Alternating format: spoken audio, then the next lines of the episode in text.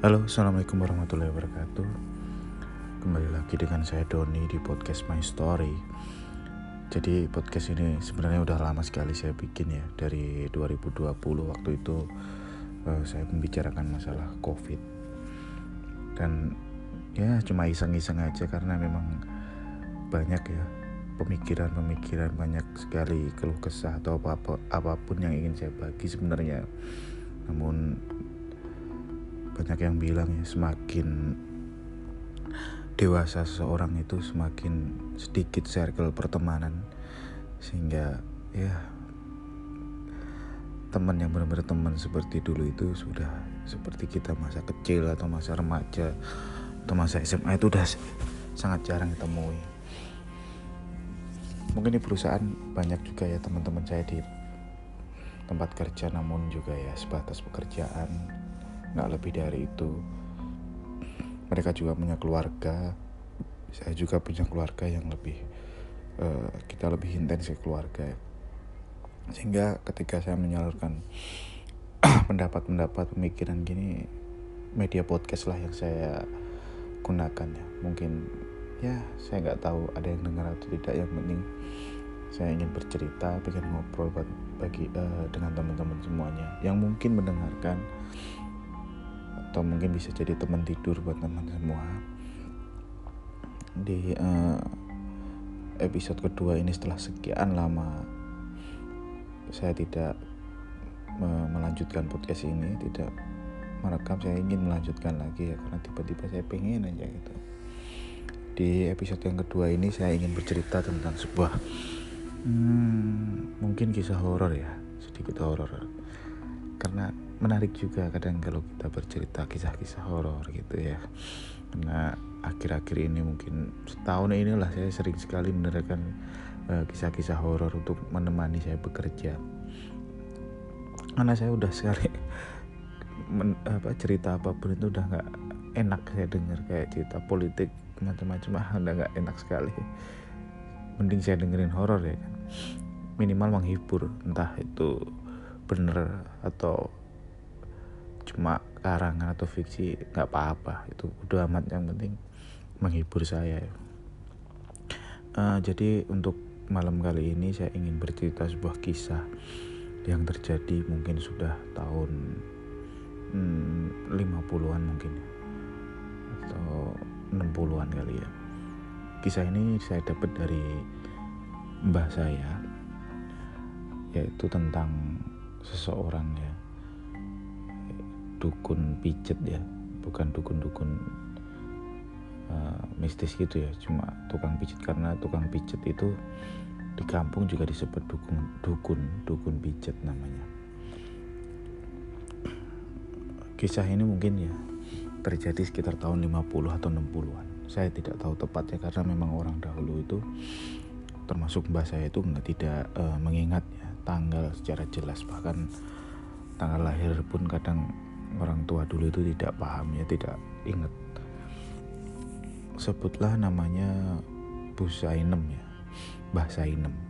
Mbah Sainem ini kebetulan sudah meninggal beberapa tahun lalu, namun ada sebuah kisah ya tentang Mbah Sainem ini, kenapa dia menjadi seorang uh, tukang pijet yang sangat sukses ya, di kampung saya.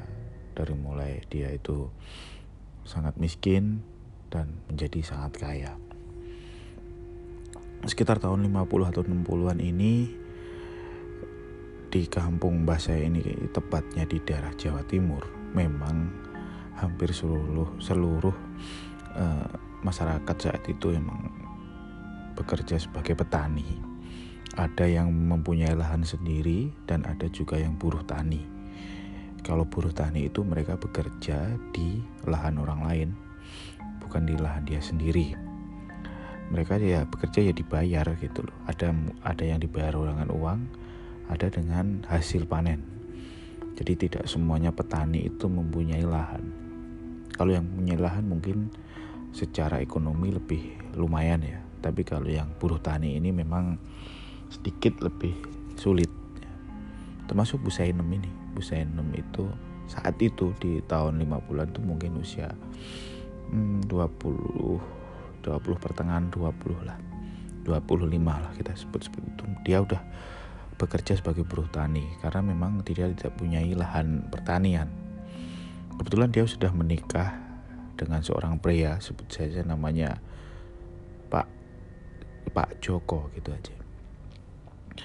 Pak Joko dan Bu Sainem ini tidak mempunyai anak ya, atau belum mempunyai anak saat itu. Dan mereka lebih fokus untuk bekerja untuk memenuhi kebutuhan hidup sehari-hari, karena memang tahun segitu itu memang rata-rata masyarakat kita itu di bawah garis kemiskinan, kecuali memang yang mempunyai lahan atau pedagang-pedagang besar itu. Tapi kalau keseluruhan masyarakat itu rata-rata masih banyak yang di bawah garis kemiskinan memang. Kembali lagi ke cerita ke Bu Sainem ini. Saat itu mereka berdua itu menjadi buruh tani yang mereka berdua siap ya memberikan tenaganya untuk membantu para petani, mulai dari proses uh, menanam, terus proses apapun lah dalam pertanian itu, terutama beras yaitu padi waktu itu, hingga sampai memanen. Nggak banyak yang mereka dapatkan dari uh, profesi mereka ini, namun cukuplah untuk kehidupan sehari-hari. Hingga di suatu hari, suatu saat gitu, uh, ada apa namanya? Hmm, wabah ya, wabah hama atau apalah, intinya membuat paceklik waktu itu. Pertanian susah, hasil pertanian pun susah, dan gak banyak pekerja, pekerjaan di pertanian, sehingga para buruh-buruh tani ini sedikit yang dipekerjakan. Itu pun kalau perlu-perlu banget, karena memang tidak ada pekerjaan, banyak pert- panen gagal, banyak petani yang akhirnya sementara beralih profesi dulu karena memang paceklik, entah itu hujan terus di saat waktu panen apa waktu ya waktu panen, atau wabah hama wereng atau sebagainya lah, saya kurang paham seperti itu. Intinya saat itu terjadi paceklik cukup lama ya paceklik ini, sehingga membuat perekonomian uh, Pak Joko dan Bu Sainem ini sedikit goyah ya, atau goyah sekali, bukannya sedikit goyah. Pak Joko sebagai kepala keluarga harus memutar otak ya untuk memenuhi kehidupan mereka. Beliau pun memulai untuk uh, kerja-kerja serabutan apapun dia lakuin ya. Mulai dari jadi tukang panggul di pasar, kuli panggul ataupun kuli bangunan, apapun dia ikutin. Bu Sainem pun juga tidak menyerah begitu saja.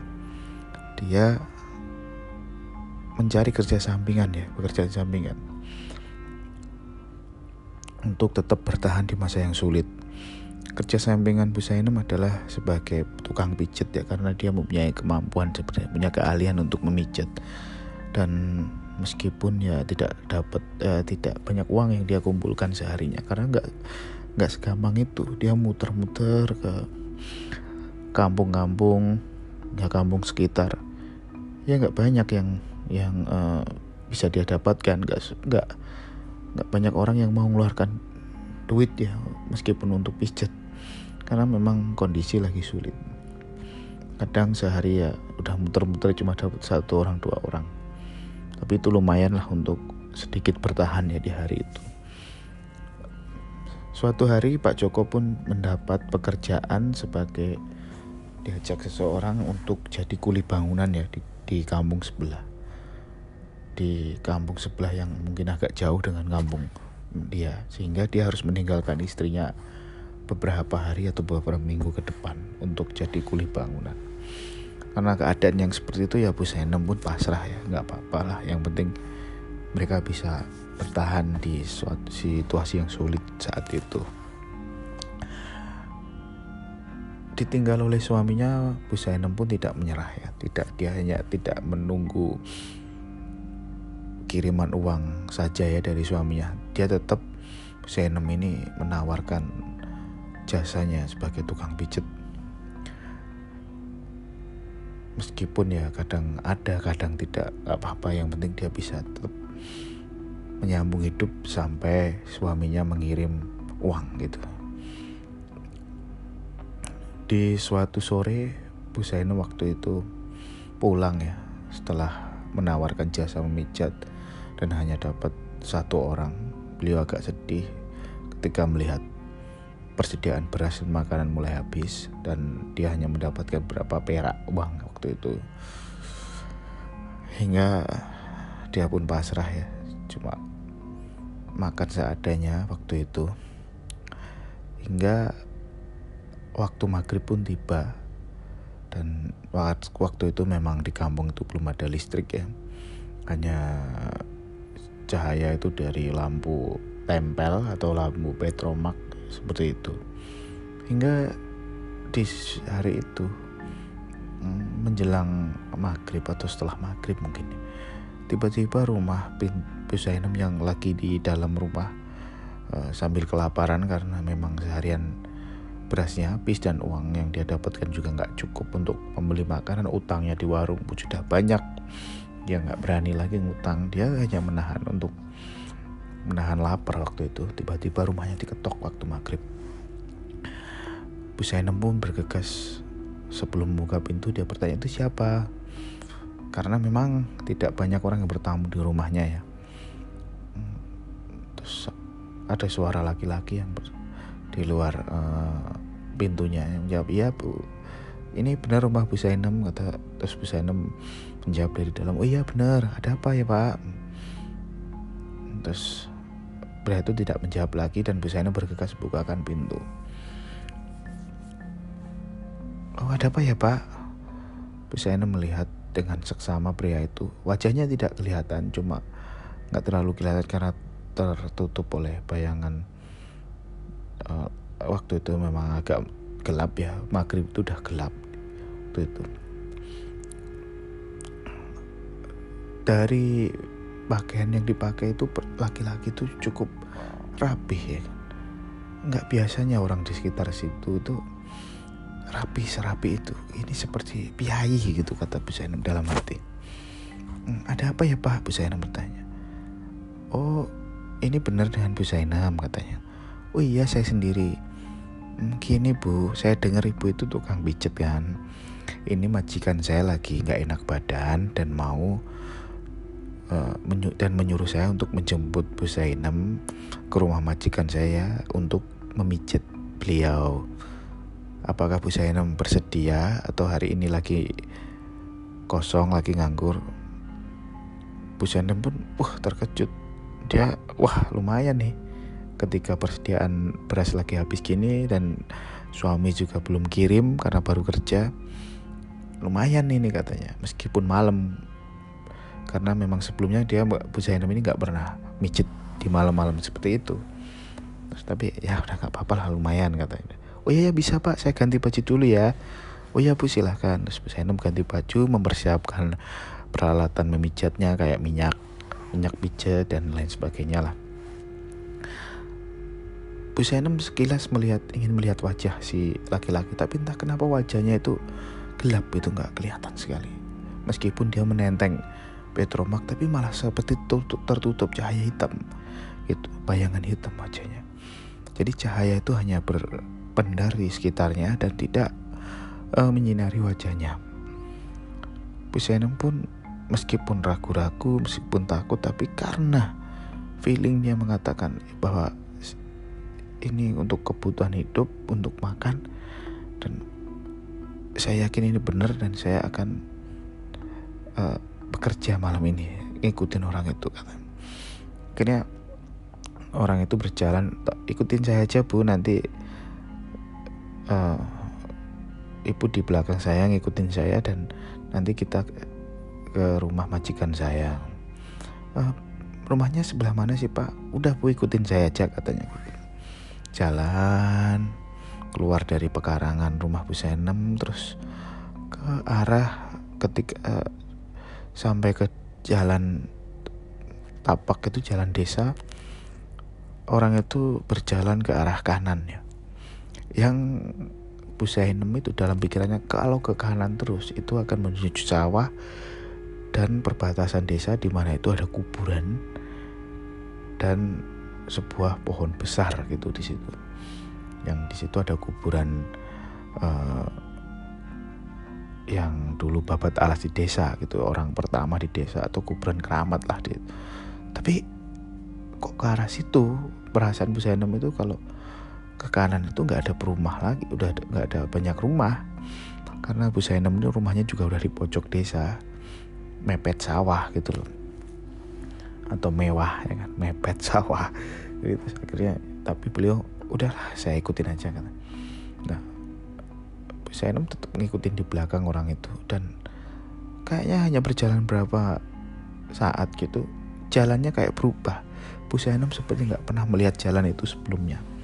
Jalannya halus dan rapi gitu, nggak berbatu. Padahal seingat dia kalau ke situ tuh jalannya batu-batu dan ke arah sawah sehingga sepi. Tapi di situ katanya terang, banyak lampu-lampu, terus jalannya lebar, halus gitu kan.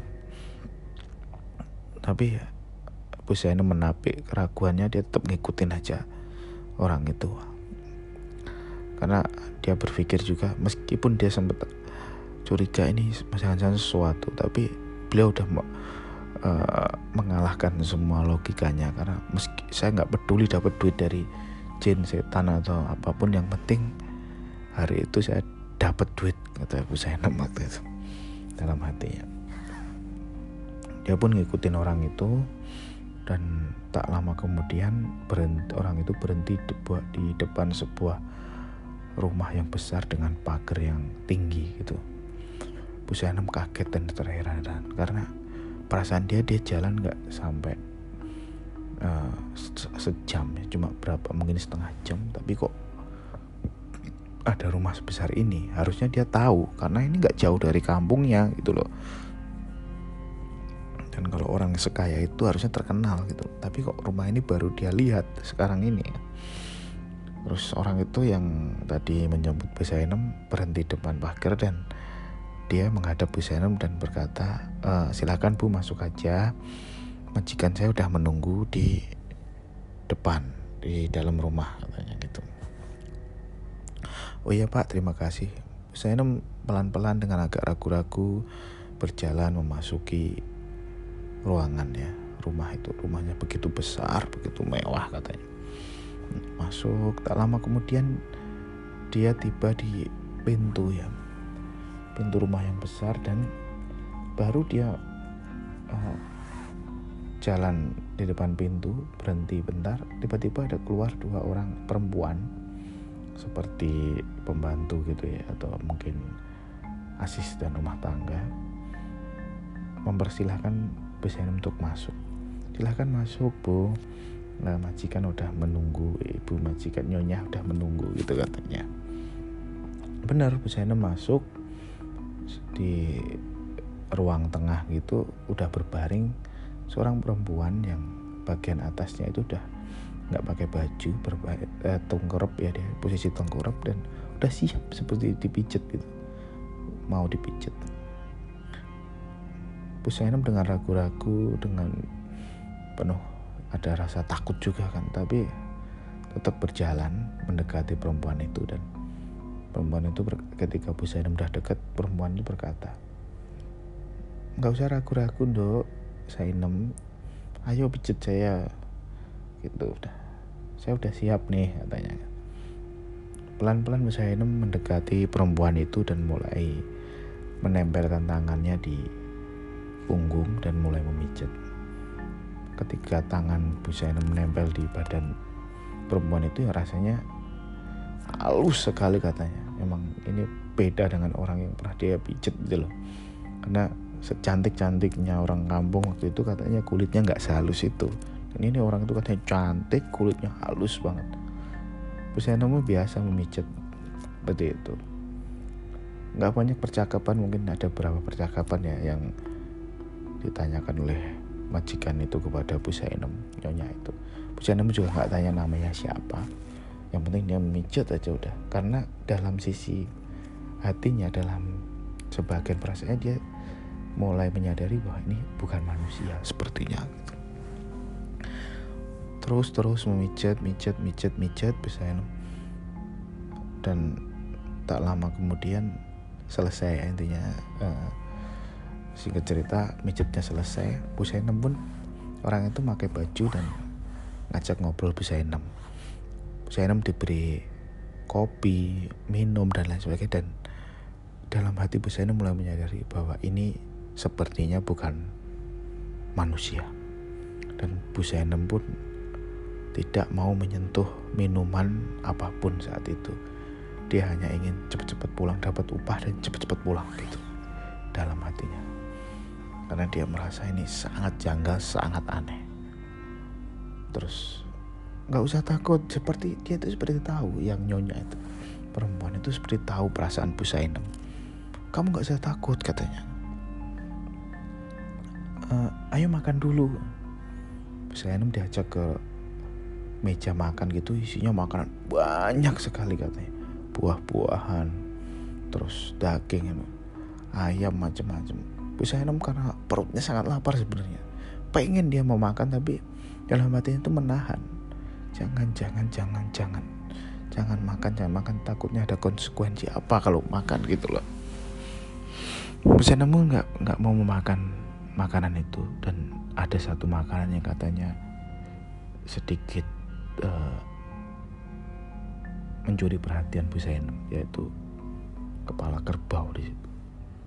Beliau ingat bahwa belum lama itu ketika malam suro waktu itu, desa kan udah adat ya, di desa itu melakukan penyembelihan kerbau dan kepalanya ditanam di kuburan keramat yang ada punden itu, seperti pohon besar itu, di bawahnya ada kuburan keramat. Dan setiap suro Jumat, di hari Jumat Legi di bulan suro itu ditanam seperti itu ya, kepala kerbau, katanya biar hasilnya melimpah seperti itu kan, hari pertanian.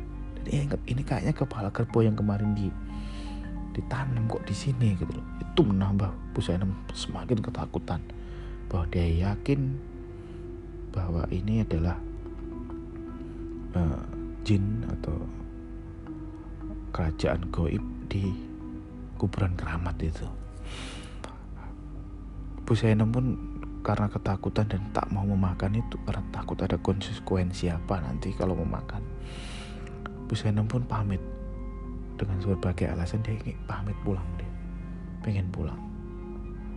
Si nyonya itu pun nggak marah ya, cuma senyum. Ya udah, kalau kamu mau pulang, mungkin kamu butuh ini, dikasih duit. Akhirnya Sainem besar waktu itu kan, karena kata Bu Sainem tuh waktu itu mungkin cuma lima perak atau sepuluh perak, karena waktu itu ada uang lima ya, lima rupiah atau sepuluh. Biasanya tarifnya mijit itu cuma lima, sepuluh, atau mentok mungkin dua puluh lima lah. Itu Bu Sainem dikasih uang sekitar seribu rupiah kalau gak salah katanya, atau mungkin di atasnya, pokoknya gede sekali. Dan Bu Sainem juga dihadiah, karena dia nggak mau makan, makanya Bu Sainem dihadiahi uh, tiker, tiker yang buat mijit tadi. Tikernya itu tiker pandan seperti itu loh. Jadi yang tadi kan si nyonya itu berbaring di tiker itu untuk dipijit oleh Bu Sainem lah, itu tikernya itu dihadiahkan Bu Sainem, dikasihkan. Nih, tiker ini tolong kamu bawa pulang enam. Kalau kamu nggak mau makan, nggak mau, ini hadiah buat kamu. Kamu udah mau mijit saya, ah, kamu nanti lanjutkan usaha kamu mijit, dan setiap orang yang mijit, dan kamu di rumah saja, nggak usah muter mijitnya, dan tiap orang datang tuh suruh berbaring di tiker ini, dan kamu pijitnya di atas tiker ini ya, di seperti itu dibilangin sama si nyonya. Dengan sedikit gemeter, Bu Sainem pun menerima tiker itu, karena dia takut kalau nggak nerima nanti ada konsekuensi. Ya udahlah, diterima, terus pamit pulang. Singkat cerita, Bu Sainem pamit pulang, dia keluar dan nyampe di depan gerbang pagar itu, Bu Sainem dibilangin ketemu lagi dengan penjaga yang tadi yang tadi menjemputnya. Bu, silahkan pulang sendiri. Bu Zainum jalan aja ke depan, jangan nengok ke belakang, katanya. Oh iya Pak, makin deg-degan Bu Zainum. Ini makin jelas ini bukan saya, nggak di dunia segitu saya sendiri, kata Bu Zainum. Bu Zainum jalan ke depan, tapi karena manusia ya, dibilang nggak nengok, jangan nengok belakang. Baru berapa langkah beliau ini nengok ke belakang, dan apa yang dilihat? Pagar tinggi yang mengelilingi rumah itu, kata Bu Zainum, berubah menjadi manusia ya, manusia yang dijahit gitu, muter seperti pagar. Dan sekilas itu Bu Zainum uh, mengenali beberapa orang di situ, katanya saudagar-saudagar kaya yang sudah meninggal di kampungnya itu di situ. Bu Zainum berpikirannya bercerita, mungkin mereka itu korban pesugihan ya, mereka mengambil pesugihan akan masuk ke situ, katanya. Bu Zainum makin ketakutan dan dia pun lari lurus dan tak mau melihat lagi ke belakang. Hingga akhirnya dia nyampe di rumah. Sampai di rumah dia deg-degan, takut, tapi uh, dia bersyukur ya uangnya itu tetap, dan bisa dia bisa beli beras untuk uh, bayar utang dan lain sebagainya. Hari itu pun dia selamat ya, bisa bertahan dan bisa nambah persediaan makanan juga. Singkat cerita, Bu Zainum mengikuti kata si nyonya itu, perempuan itu, dan menggunakan tikernya sebagai alas pijat ya. Dia membuka, prak- membuka praktek pijat di rumahnya. Singkat cerita, Bu Zainum ini terkenal menjadi tukang pijat, dan tiker itu masih ada ya, sampai beliau ini jadi terkenal di mana-mana. Namun makin kesini kan beliau makin tua ya, itu dia, beliau udah fokus untuk mijet anak-anak atau bayi. Itu terkenal banget beliau ini, sampai bahkan keluar daerah, sampai daerah lain, luar uh, provinsi pun datang ke situ biasanya untuk mijet bayi atau anak-anak. Bahkan saya sendiri pun juga dulu waktu kecil dipijitin ke situ sama bapak saya, karena memang bagus Bu Zainum mijitnya itu. Uh, contoh anak yang susah jalan gitu, pijit situ berapa kali terapi jalan gitu. Mijitnya cuma bentar tapi memang bagus. Adik saya, saya pernah mijitin adik saya ke situ juga, cepat, karena adik saya kan perkembangannya waktu itu jalan agak lama. Berapa kali pijit ya sembuh gitu. Namun ada satu hal yang gak bisa dari Bu Zainum ya, dan ini sangat terkenal ya di kampung Pak saya.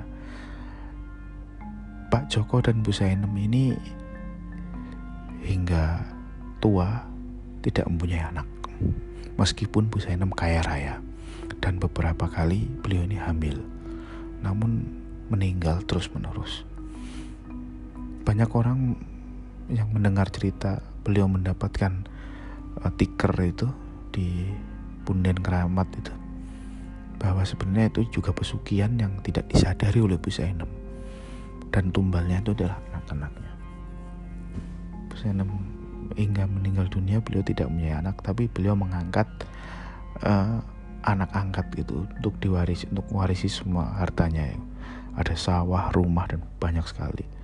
Kalau nggak salah beliau ini, apa anak angkatnya ini meneruskan pijitnya hingga sekarang. Meskipun wallahu alam ya, saya juga nggak tahu apakah itu berkaitan dengan perjanjian itu.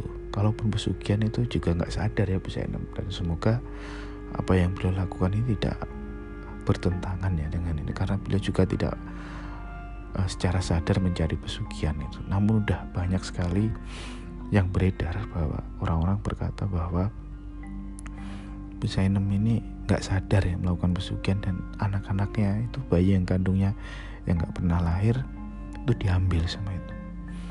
Ya semoga aja tidak terjadi ya.